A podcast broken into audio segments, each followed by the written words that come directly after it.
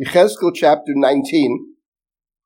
V'ata sakina el nesiei Yisrael. Chapter 19 begins with a command, presumably a command from God. It doesn't say so, but clearly is God's command.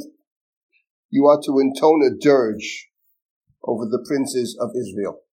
Yechezkel, and one of the powers of Yechezkel's prophecies, is a multi-talented prophet. He has parables, he has riddles, and he also has dirges, kinah.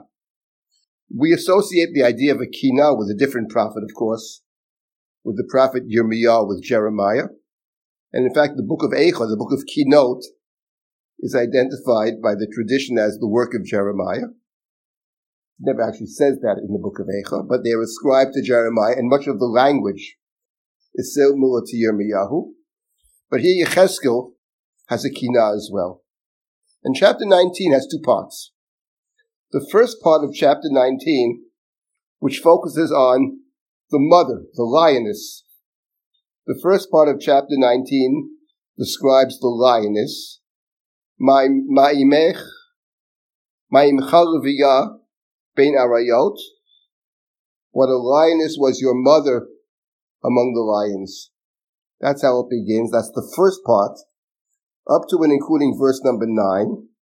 And in verse 10, it once again goes back to the mother, who's the subject of the chapter. But beginning in verse 10, Imcha ki gefen b'damcha. Your mother was like a vine, b'damcha, in your blood, perhaps in a vineyard. It's not clear, but what is clear is that in part one, the dirge focuses on the mother lioness, and in the second part of the chapter, it's the vine.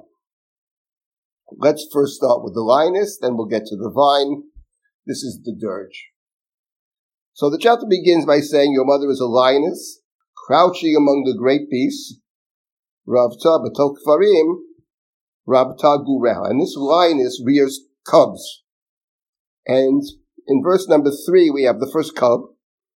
Fatal echad migureha, kfir haya, vayumad litrof teref, adamachal. The first one became a great beast, a hunter, devoured people, adamachal.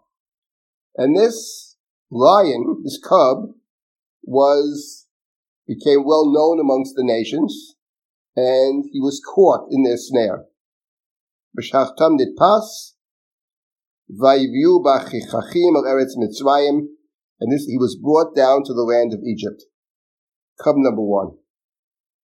The lioness, when she sees that she was defeated, her hope is lost, in verse number 5, v'tikach echad migureha kafir samatu. She took another cub, and she set him up as a great beast. Vayitalech b'toch arayot kafir haya, vayilmad litrof teref adam achal. And we have in verse number 6 a repetition of what we saw earlier. Also a great warrior, devoured humans. Vayeda almenotav, v'areihem hecheriv, Vatashem eretz umlawa mikol shagato. But perhaps he ravished their widows. It's not clear. He destroyed cities. The land was laid waste from his roaring. And once again, other nations arrayed against him. Vayifrasu alav vishtam, vishlachtam nipas. He's caught in their snare. And this one is, again, carried off with hooks, put in a cage. Vayivyu eret el melech Bavel. He's brought to Babylon.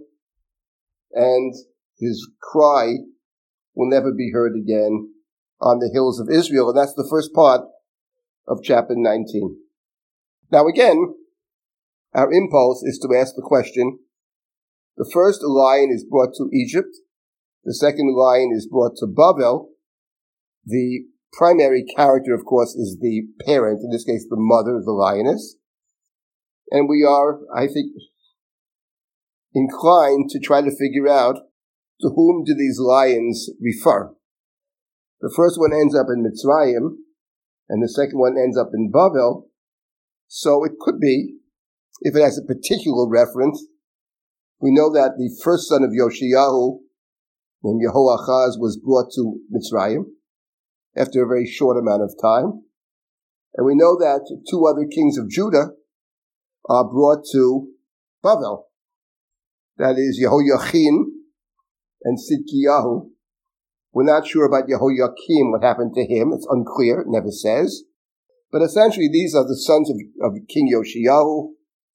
And it could be that the Kinah refers specifically to them. It's also possible that the Kinah need not have a particular reference, may talk in generalities. And it is very striking that the description of the mother, the great lioness, that the language used to describe the lioness is very similar to language used to describe Judah. Kings descend from Judah. Yaakov blesses Yehuda, chapter 49 of Genesis. Gur aryeh Yehuda miteref b'ni alita. And the Judah is a lion. And the description of Judah as a lion is a very positive description in chapter 49. Here in the Kinah, some of the language is language of Judah, because presumably the dirge is about the kings of Judah. The kings of Israel have long been exiled. On the other hand, some of the language here appears to be quite negative, ravishing the widows, making the land utterly destroyed. And we do find in the prophetic writings references to lions. Some of the prophetic writings in Nachum and Zephaniah, which are far from positive. That's very interesting, actually. So that Yechezkel may be choosing language which we identify typically as positive, but using it in a negative way. And the same thing can be argued for the second half of chapter 19. Here in the second half of 19, the mother is like a vine. We have seen earlier, generally speaking, a vine, Israel as a vine, is something very positive. We had occasion to look at the 80th Psalm, the very beautiful 80th Psalm. In the context of the earlier chapter, chapter 15, where Yechezkel plays off the idea of the vine, actually the wood of the vine, as something worthless, as something useless. That's Yechezkel. Over here, we go back to the vine as something good, something positive. For example, in verse number 10, like a vine planted beside streams, luxuriant boughs and branches, thanks to abundant waters. She had a mighty rod fit for a ruler's scepter. It towered highest among the leafy trees. So it describes this person, the mother, perhaps representing the kings of Judah. She's luxuriant, that's the vine, the grapevine, and an abundant boughs towering above. And here, what happens to her, however, she is plucked up in a fury. She's hurled to the ground. La'aretz hushlacha in verse 12. Ruach hakadim hovish piriyah, breaking apart and withering. Her branches are withered. They break apart and dry up. Her mighty rod consumed by fire. And now she ends up shetulah b'midbar, planted in the desert. Yeretz Siyav et Samah, in ground that is arid and parched. Fire issues from her twig-laden branch. There is fire. We encountered that earlier. Her fruit is consumed. She is left without a mighty rod, a scepter to rule with. Here we have the luxuriant bow that loses everything. She was once planted by waters, ends up being planted in the desert. Here, and I saw this in the writings of interpretation of Moshe Greenberg, which is an excellent piece of work, that the suggestion here as well, that there's something about this vine which is negative. I have the same feeling about it, and that is Vatigba komato al bein avotayim vayera begavho berov doliotav, towering high among the leafy trees, conspicuous by its height. There's something about being very high and very tall and very big, which carries with it a negative side as well. It's about arrogance, about self-importance.